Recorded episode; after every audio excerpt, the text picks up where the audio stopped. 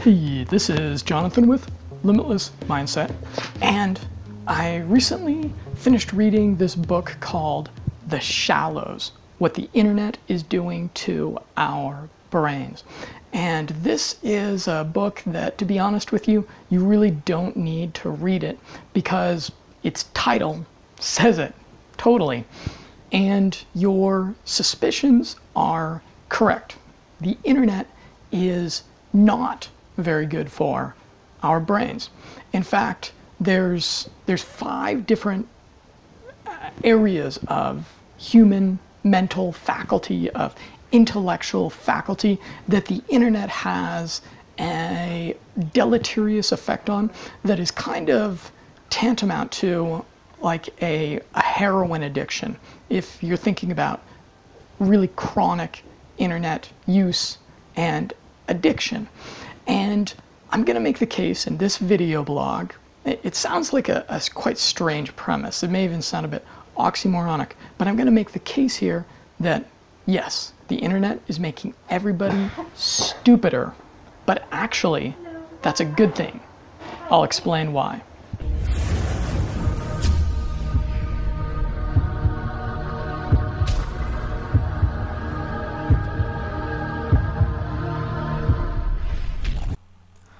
I decided to do the remainder of this book review as a podcast. So perhaps you will want to listen to this via my podcast feed on castbox.fm. And Castbox is a free app website podcast service where you can stream or download and listen to podcasts right on your smartphone. I searched high and low for a really great podcast hosting service that would just work really, really seamlessly for you so that my uh, voice and thoughts and ideas could be delivered via MP3 right into your inner ear.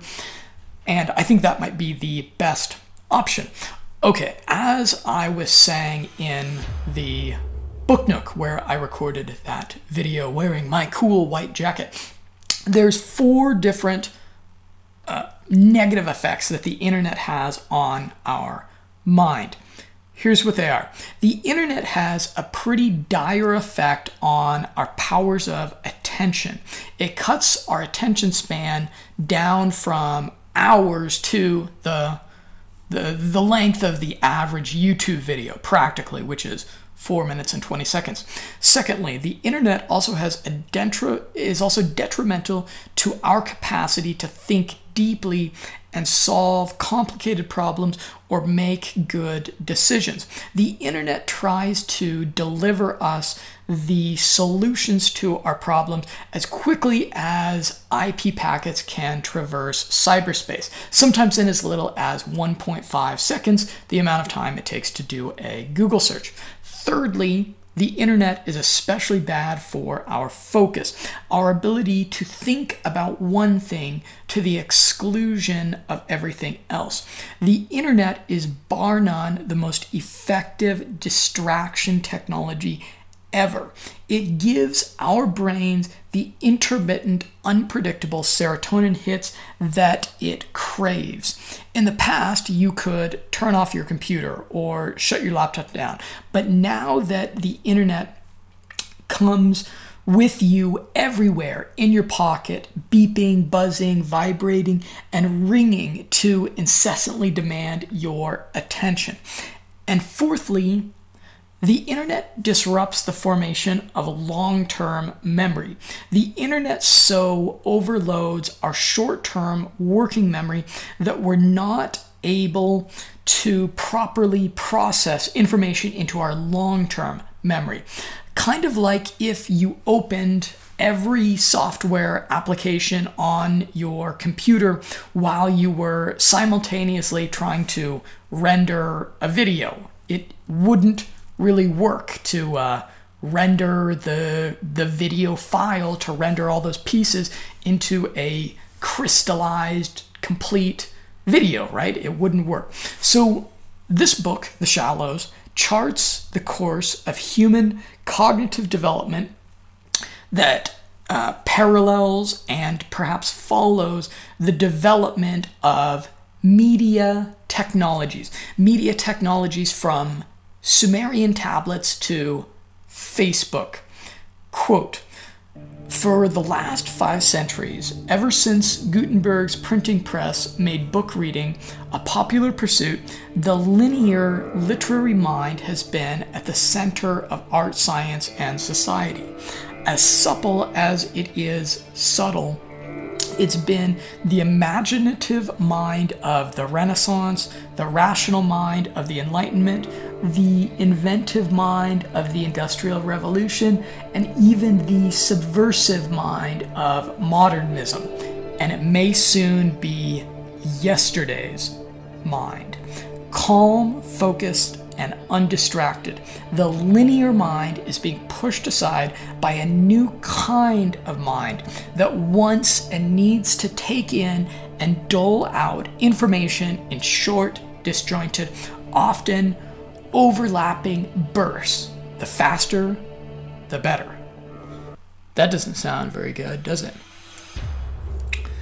Let's talk about distraction a lot of leading technologists and public intellectuals are deeply concerned about what kind of civilization we'll have in coming decades if the general population continues to use this technology that so voraciously consumes our attention and has an effect on our minds similar to chronic heroin use our civilizational collapse or uh, apocalypse may not result from an errant asteroid, destruction of the environment, unfriendly AI, or nuclear war. It may be from extremely potent distraction technology. Quote, the web provides a convenient and compelling supplement to personal memory, but when we start using the web as a substitute for personal memory, bypassing the inner processes of consolidation, we risk emptying our minds of their riches. And then he quotes the German philosopher Heidegger, and I thought this was really I thought this was really deep. The frenziedness of technology, Heidegger wrote, threatens to entrench itself everywhere. It may be that we are now entering the final stage of that entrenchment. We are welcoming the frenziedness into our souls.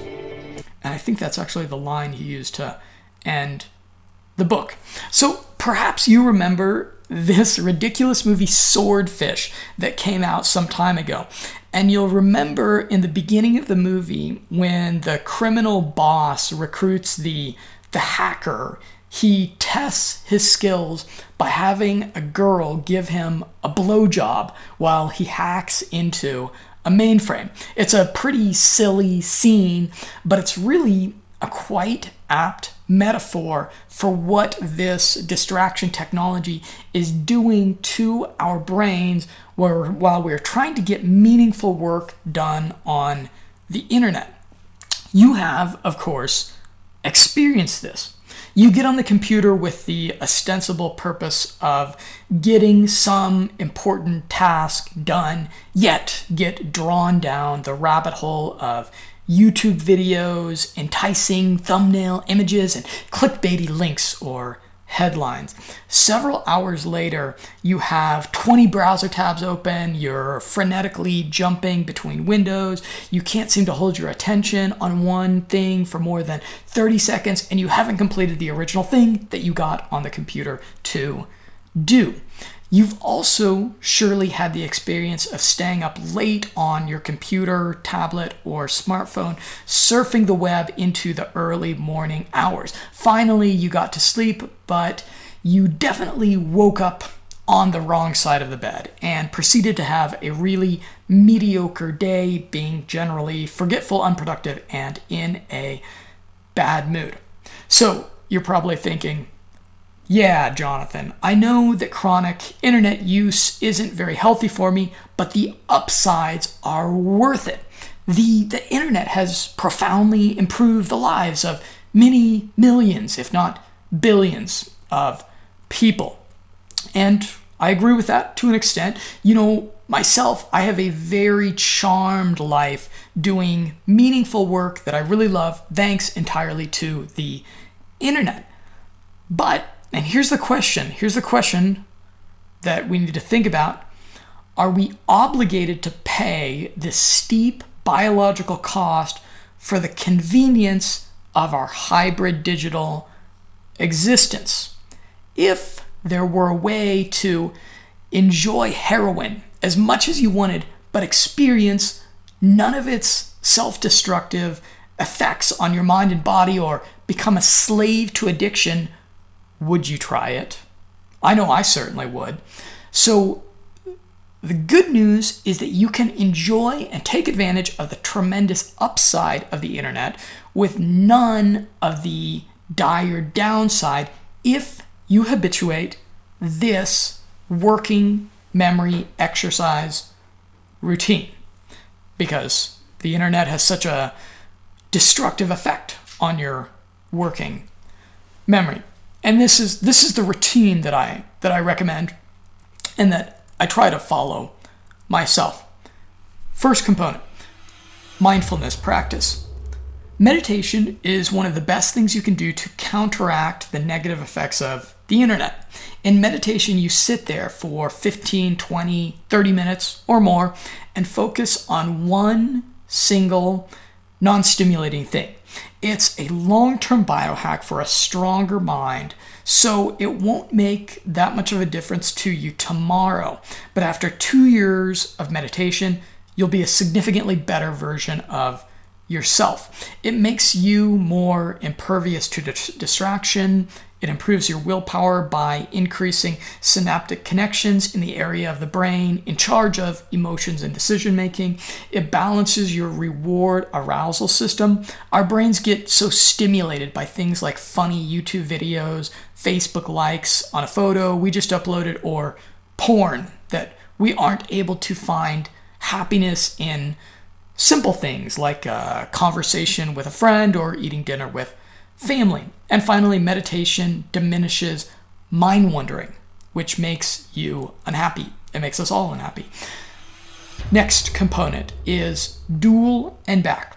This software brain training game upgrades the RAM of your conscious mind by exercising your working memory.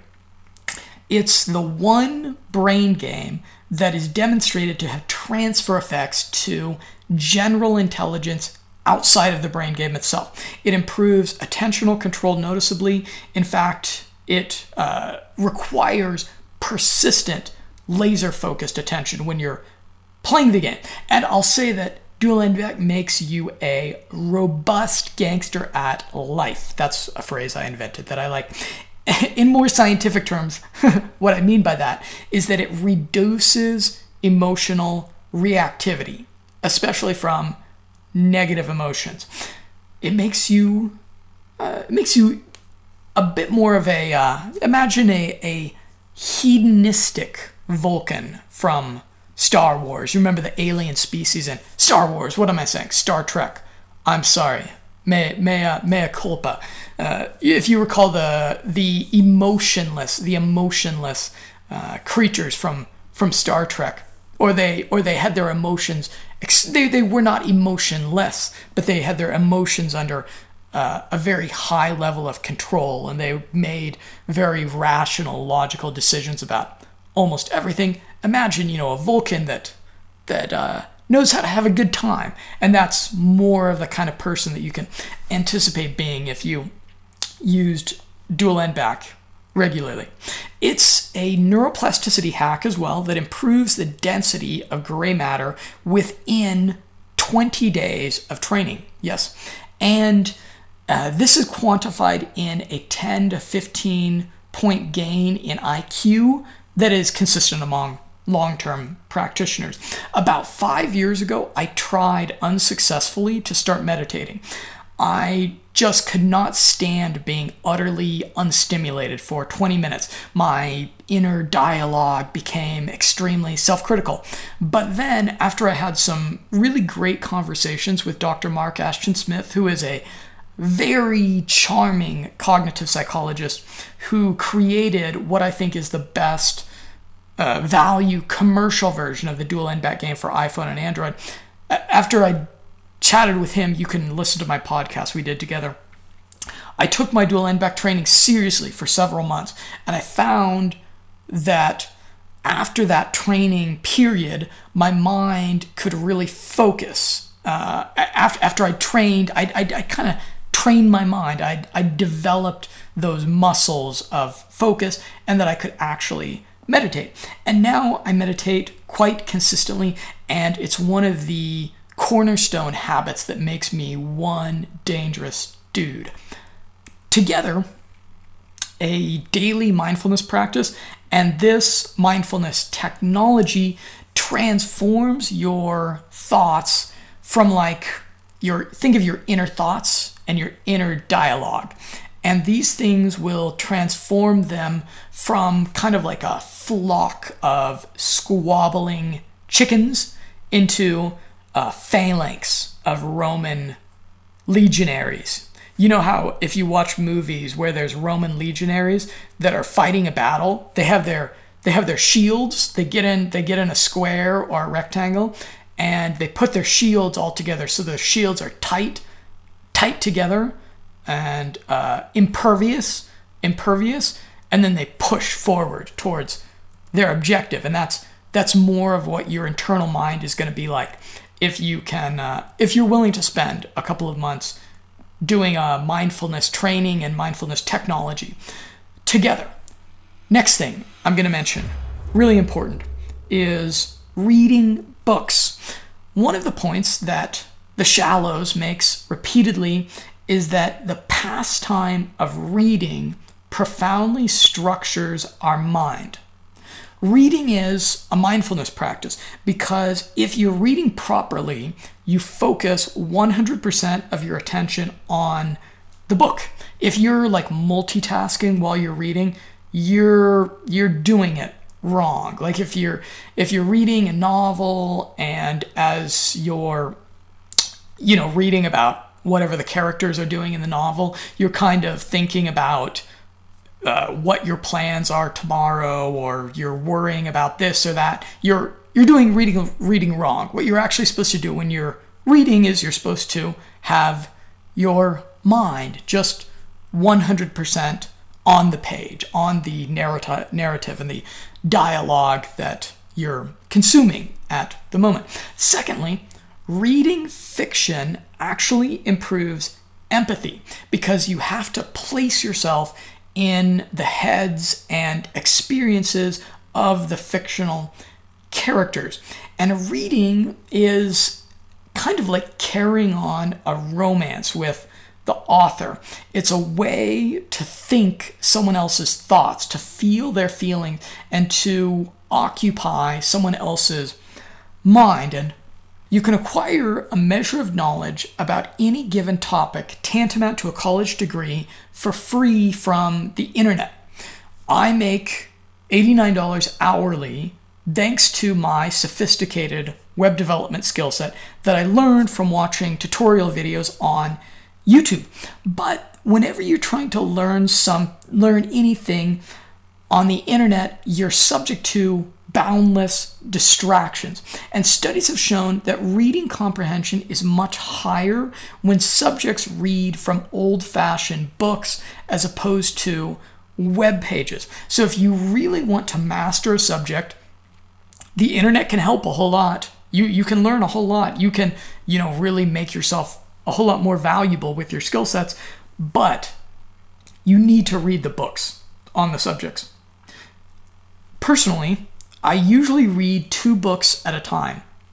One that is a light, kind of entertaining reading, and one that is deep, dense, challenging material, usually a fiction title and a nonfiction title.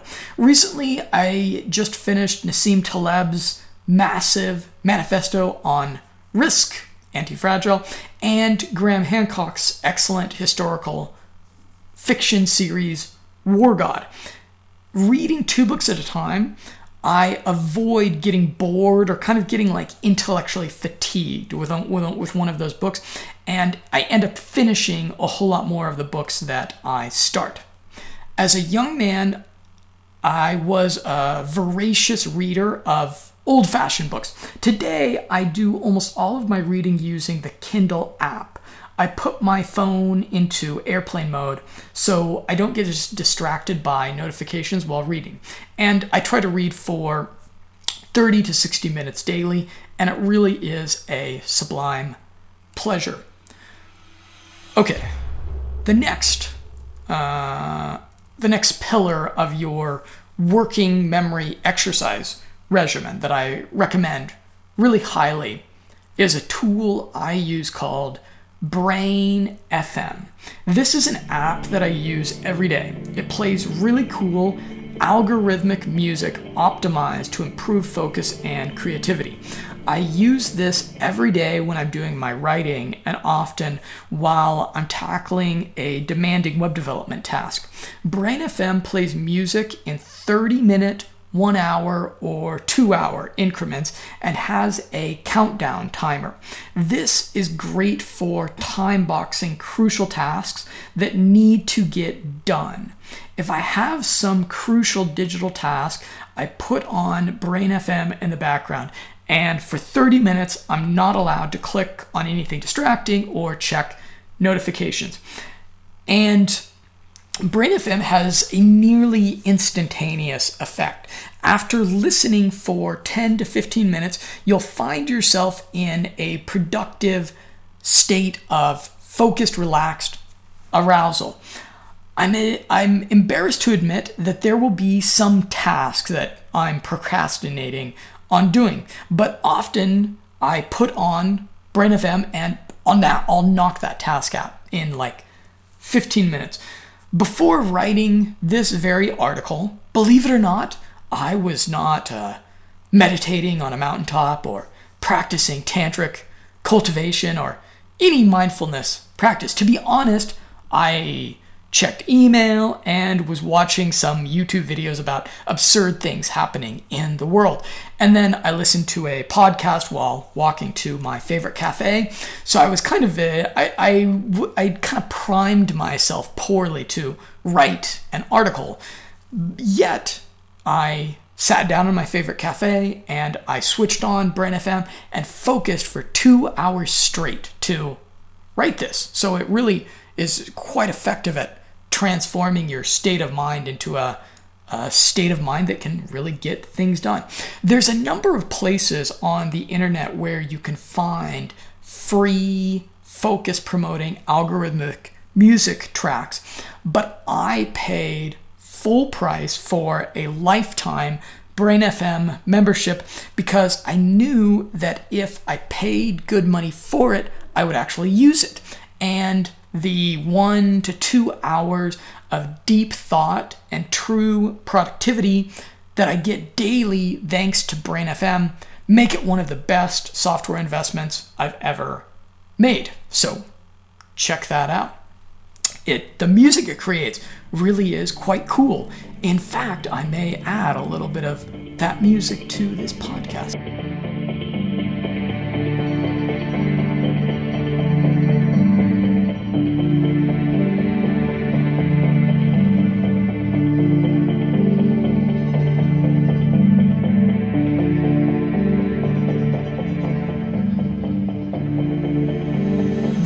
The next hack for overcoming the internet's effect on your mind is smart drugs, of course. So chronic internet overuse is really tantamount to old age diseases of cognitive decline, like Alzheimer's. You know, you'll uh, you'll hear uh, if you have old people in your life, uh, you'll hear them talking about how they feel their mind slipping away. And then sometimes you'll uh, you'll talk to young people, and uh, the young people that you talk to will talk about how they're so distracted by the internet all the time. And they're they're eerily similar, aren't they? So the pharmacological purpose and the effects demonstrated in the clinical trials of nootropics is treating and curing just such old age diseases. Cognitive enhancers like modafinil improve your working memory and attentional control, improving your problem solving abilities.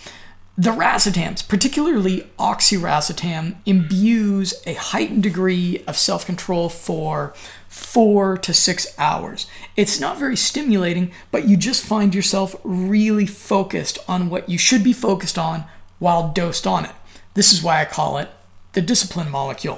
Pharmaceutical grade nicotine stimulates the default network of the brain, which makes you more creative. And Numerous nootropics have myriad effects on the mind via different neurobiological mechanisms. So, the smart strategy is to cycle between different nootropics on a daily and weekly basis. Okay, next pillar of this working memory regimen is writing. The old fashioned way with ink and dead trees or word processing on your computer is pretty unmatched as an activity that requires you to think uh, methodically and deeply. Writing is like a hiking staff for learners on the path to mastery. Writing about a topic forces you to deeply internalize your understanding of it.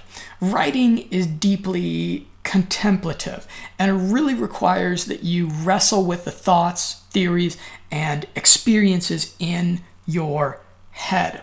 Often I'll have a certain view on something related to health, politics, sex, or whatever, but when I sit down and write about it, I'll find that thinking deeply about it, I end up actually changing my mind. And I try to write for one hour daily.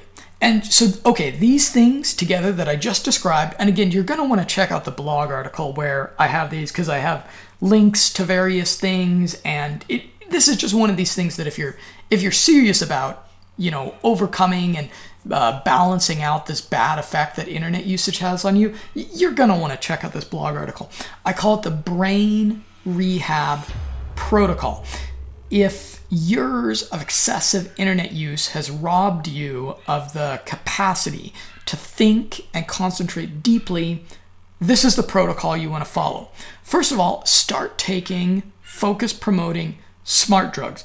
They'll have an almost instantaneous effect on your ability to stay focused and productive. Second, you're going to want to download Dual N-Back Pro. It's not very fun like a video game, but it is stimulating and challenging. Do your Dual N-Back training for in between 10 to 20 minutes daily while you're on the smart drugs. Combine those two things. Third, you're going to want to pick a task that you need to do that should take about 30 minutes or an hour to complete, and then go visit Brain FM and listen to the cool music while doing that digital task. Fourthly, make Brain FM your browser homepage that loads first thing when you turn your computer on. Try to spend the first 30 minutes of the day on the computer listening to a Brain FM track while focusing on getting important things done, which is a whole lot easier if you make it your browser homepage because then it just pops up and you're like, oh, hey, you know, I'm going to listen to this music. And then you're in more of the space uh, you got a little bit of Pavlovian conditioning going on there, and it'll make you a lot more productive. Fifthly, I'd recommend downloading Headspace or another meditation training app after about 20 sessions of dual n-back training. Start by doing the 10 minute meditation sessions and do at least 10 of them. Sixth, after a week or two, increase your meditation sessions to 15 to 20 minutes. This it, it makes a substantial difference in uh, benefits to mood and focus that you get out of meditation. Do your meditation while you're focused on smart drugs. It's pretty cool. Seven, buy a book you think you'd like to read.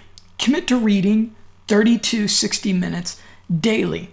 Don't try to read it in the evening. Read it in the middle of the day while you're alert and awake. Read it while listening to Brain FM or some other relaxing music like classical or electronica.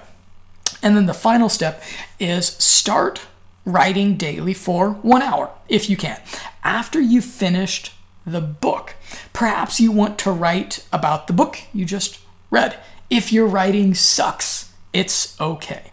If it takes you forever just to write a little, it's okay. You don't have to publish it. Don't worry about researching and citing in your writing. Just focus on your thoughts and feelings uh, getting out. You're not writing for an audience, you're just writing for yourself. Depending upon your personality, the best time to write is either first thing in the morning or late in the evening. Try both and see what works best for you. Of course, doing your writing on smart drugs while listening to Brain FM is probably best. Try writing on a computer and also try writing the old fashioned way with a pen and notebook. A lot of people say that doing it the old fashioned way is a whole lot uh, better for them. And so, ideally, your working memory exercise routine would go like this you'd have like 10 minutes of dual n-back training, 20 minutes of meditating, 30 minutes of reading, 60 minutes of writing. So let's talk about the time commitment there. You may be thinking, holy crap, Jonathan, I don't have two hours a day to spend doing these working memory exercises. And here's what I'll say the first three Dual N-Back meditation and reading are the most important. And I'm not suggesting that you do these every day forever. I suggest doing them for an intensive period of like five to six days a week for a month or two. This will reinvigorate your working memory that has atrophied thanks to the internet. The research on dual n-back indicates that it creates long term changes in your brain structure after just a month of consistent usage. Let's talk about memory here. Doing at least the first three life hacks will take about an hour a day and will powerfully exercise your working memory. Quote One particular type of short term memory called working memory plays an instrumental role in the transfer of information into long term memory and hence in the creation of our personal store of knowledge. Working memory forms, in a very real sense, the contents of our consciousness in any given moment. We're conscious of what is in working memory and not conscious of anything else, which in turn your so your your working memory, your short-term memory in turn makes your long-term memory all the more effective. Quote, how exactly does the brain transform fleeting short term memories, such as the ones that enter and exit our working memory in every waking moment, into the long term memories that can last a lifetime? the information flowing into our working memory at any given moment is called our cognitive load. When the load exceeds our mind's ability to store and process the information, when the water overflows the thimble, we're unable to retain the information or to draw connections with the information already stored in our long term memory. Once we bring an explicit long term memory back into working memory, it becomes a short term memory again. When we reconsolidate it, it gains a new set of connections, a new context. And there's an interesting software called SuperMemo that seems to ad- directly address the issue of mediocre consolidation and reconsolidation of long term memory that is all too common in our era of distraction. SuperMemo has a very clever algorithm that learns when you're likely to forget something and prompts you to practice it just before then. The best application I found for this is learning foreign language vocabulary. The SuperMemo language learning smartphone apps certainly helped me to master Spanish. If you want to exercise your long term memory and are interested in learning a foreign language, uh, it's a pretty good option. Let's talk about reading comprehension. One of the points the book drives home is that reading comprehension is worse when we read from hypertext web pages than from reading an old fashioned book. Something I was quite dismayed to read because my livelihood is trying to educate people with my writing that appears almost exclusively on the web. If you like to read articles to educate yourself, I encourage you to read my articles on medium.com using the Medium app, actually. And here's why. well, first of all, you want to avoid the front page of media medium.com they do a really terrible job of curating the front page content they feature I, I, recommend that you just bookmark my profile on medium.com and check that out thankfully though their website has no annoying banner ads or uh, any ads of any kind that i can tell uh, although they kind of have an awkward monetization scheme that their users seem to be uh, resisting. Despite these issues, Medium is truly a low, medium.com is truly a low distraction environment for reading. Their smartphone app even has a black background feature for reading at night that I really like. So check that out. Let's talk about decision making. A decision making life hack that's yielded me much profit and pleasure when facing a difficult decision is number one, consider all evidence, get a second or third opinion. Number two, take a break from thinking about the decision. Do some meditation, go for a walk, sleep on it, take a vacation, whatever. Then finally, after hours or days, return to the decision and just go with your gut instinct.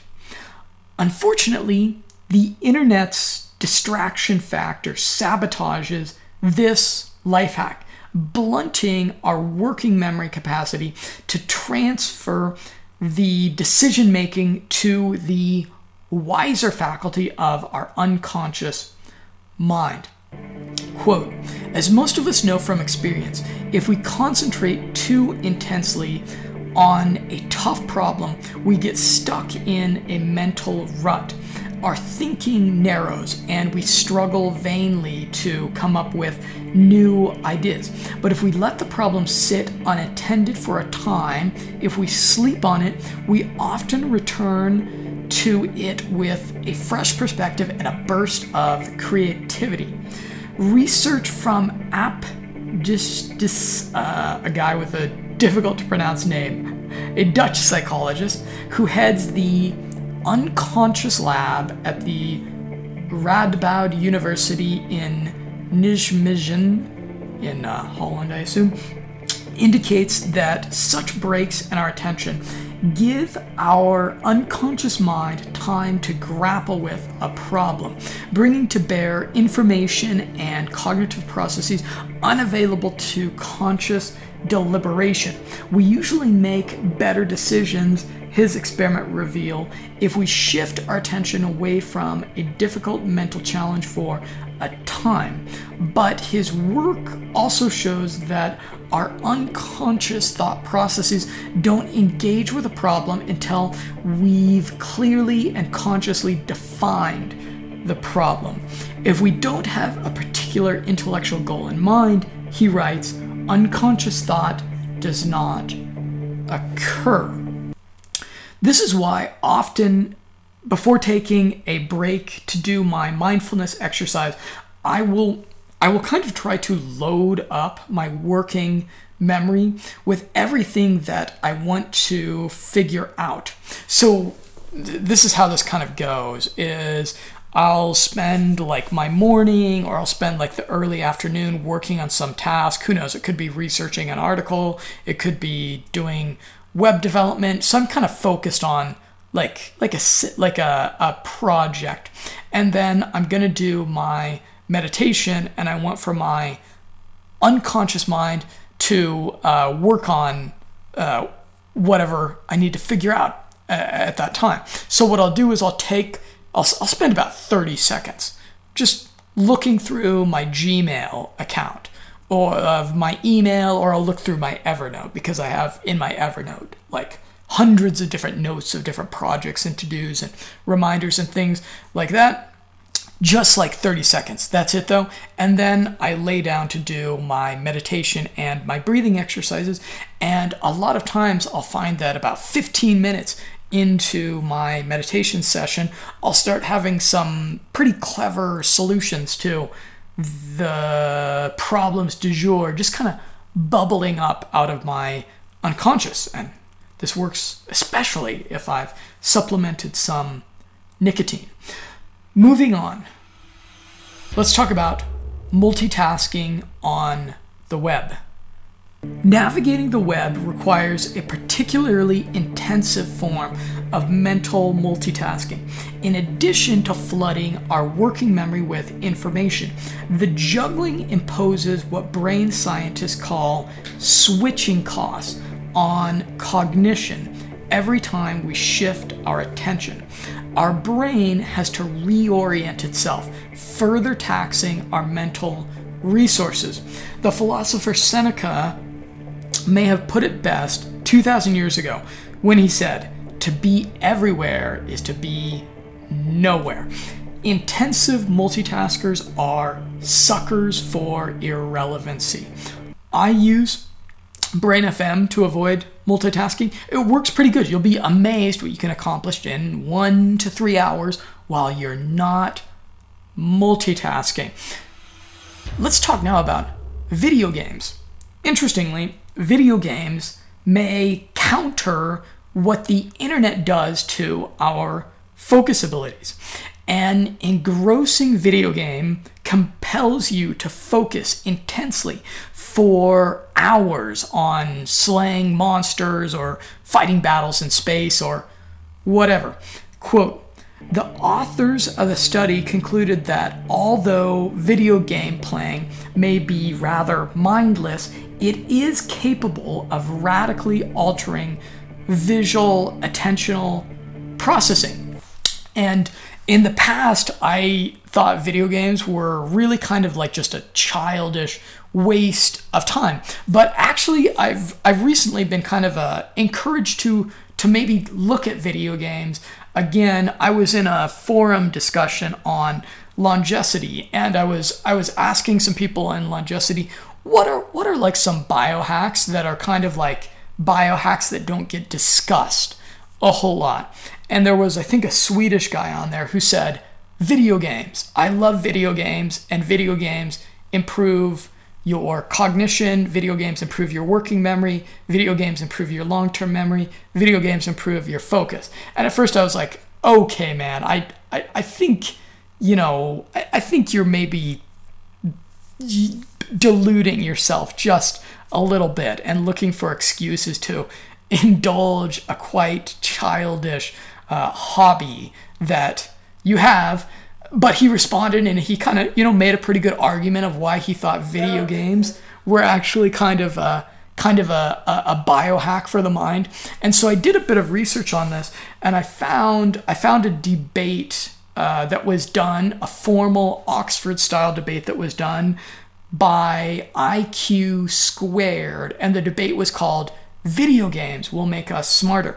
And they had two different teams debating uh, two different sides of this. They had two people that de- that were debating that yes, video games actually do make us smarter. They actually make our minds uh, sharper in a lot of different dimensions that matter to like biohackers or entrepreneurs or high performance kind of people. And then there was of course a team opposing them that was saying that video games are bad for us. And I'll encourage you to actually watch that debate yourself if you're at all interested in video games. Um, here's my view on it. There does seem to actually be pretty good evidence that because video games stimulate so much focus and they stimulate uh, problem solving, they stimulate uh, audio visual alertness, that they that they are good for our brains in quite a few of those dimensions.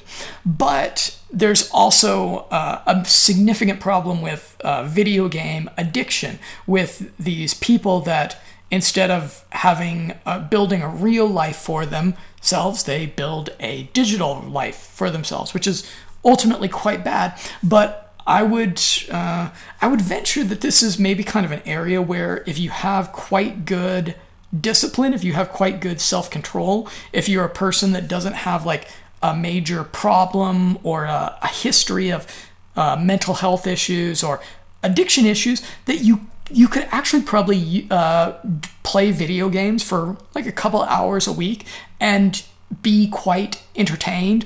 And uh, it would actually probably do some good for your mind and actually kind of work against some of the negative effects on your mind that the internet has so you know hey that's that's kind of uh, good news, right? Maybe maybe I'll start a, a limitless uh, a limitless gaming uh, syndicate or something like it. Who knows?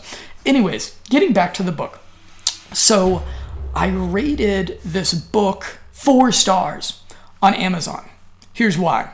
I didn't give it five stars because it's just a critique of the technological absurdistan that is modernity. I like books that are critical and constructive. The Shallows kind of just leaves the reader with no useful suggestions for protecting their minds against the damage that the internet does. Now, I, I hate to dissuade you from reading this book because it's a pretty good book. But if you're willing to accept that the internet takes a high toll on your mind, you really don't need to read this one. You just need to habituate the working memory exercises that I detailed above. Now, you'll recall what I said in the little video blog that I made in that cool little library wearing my fancy jacket. I said that the, that the internet is making everybody stupid and that's a good thing. And I'll explain what ex- I'll, ex- I'll explain what exactly I mean by that. So the shallows predicts an inevitable devolution of the mind. And here's my sentiment about that. The internet is slowly, insidiously making the whole world retarded. And I say good, which sounds crazy. But here's why I don't care about the whole world. Yes, really. Here's why. A certain recipe for unhappiness and dysfunction is to care about people more than they care about themselves. And collectively, the world is choosing to indulge this vice to its own downfall. It's so blatantly obvious that the internet is bad for our minds, yet only a tiny proportion of the population cares to do something about it. And secondly, I have a rational in group preference for my tribe, for those who share my values and support me. I want to see my tribe excel and be successful, even if it's at the expense of others. And my tribe is biohackers who are the only people that will be uh, smart enough and will employ the strategies and technologies I outline above for protecting their minds from the deleterious effects of the internet. If you've spent Okay. so that's that's why I'm to go I'm to go even a little bit deeper down a a tantalizing rabbit hole here.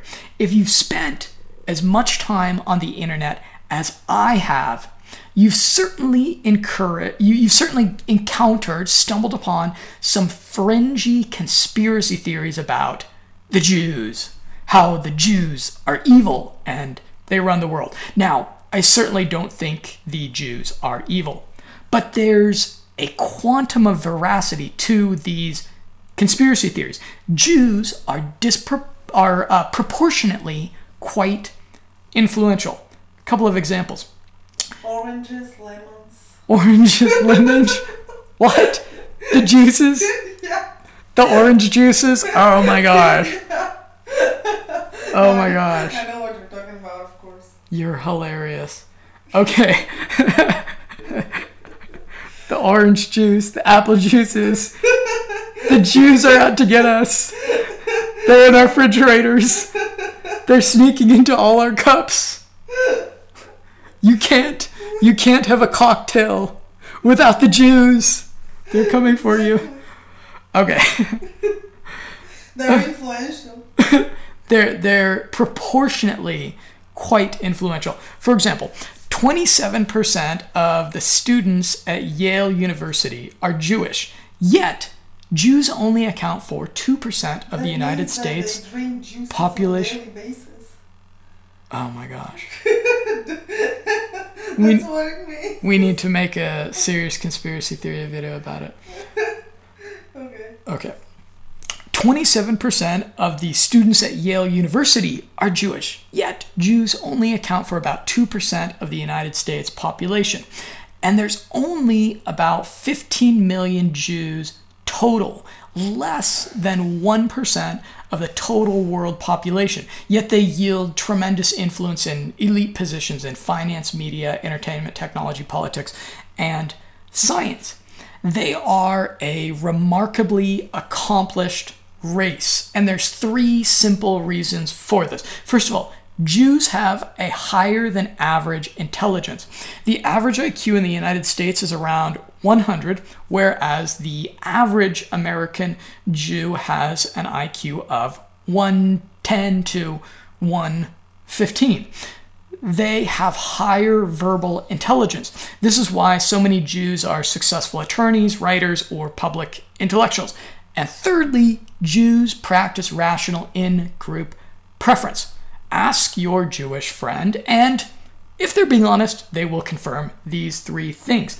I predict that as the internet dumbs down the whole world, biohackers will become an increasingly dominant elite class because, firstly, biohacking markedly increases intelligence, especially verbal intelligence, which is improved most notably by cognitive enhancers like piracetam.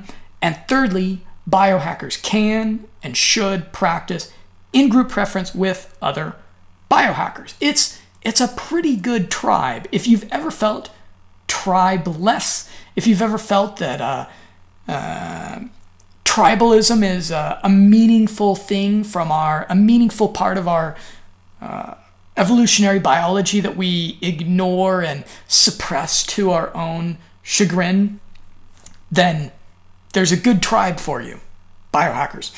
Uh, okay, so this is good, especially for biohackers, but in the long term, it will also be good for the world in general because the current elites running the world, in my opinion, they're doing a pretty terrible job. We can and should aim to supplant them. If you'd like to practice in group preference with other biohackers, well, I've got a secret society for you to join. It's called the Limitless Mindset Secret Society. And if you invest at least $100 in your own mind via some uh, credible, high quality, high value sources of nootropics and biohacking products, some of the stuff that I've been talking about in this podcast, if, if you uh, invest at least a 100 bucks in that, uh, what you do is you get a uh, biohacking consultation with me, along with an invite to our exclusive biohacker community. If not, I, I wish you the the uh, best of luck. You know, again, uh, I'll, I'll draw your attention one final time in this podcast to the analogy to a, a heroin addiction. It's really quite uh, it, it's really quite a parallel, destructive, addictive, compelling uh, thing that we impulsively use that has a bad short term effect on our mind and a bad long term effect on our mind. I guess where the analogy to heroin breaks down is that heroin doesn't do a whole lot of good for you, whereas the internet can do tremendous good for you. The internet can enable your career, your personal development, it can enable you to uh, find and cultivate really great relationships, to stay in touch with people, to learn things, to uh, transform into the kind of person that you always wanted to be. It's, it, it can be a tremendous force for good in your life. Or it can be like heroin. You get to decide. Again, I'm Jonathan with Limitless Mindset, and as always, I look forward to a continued conversation with you.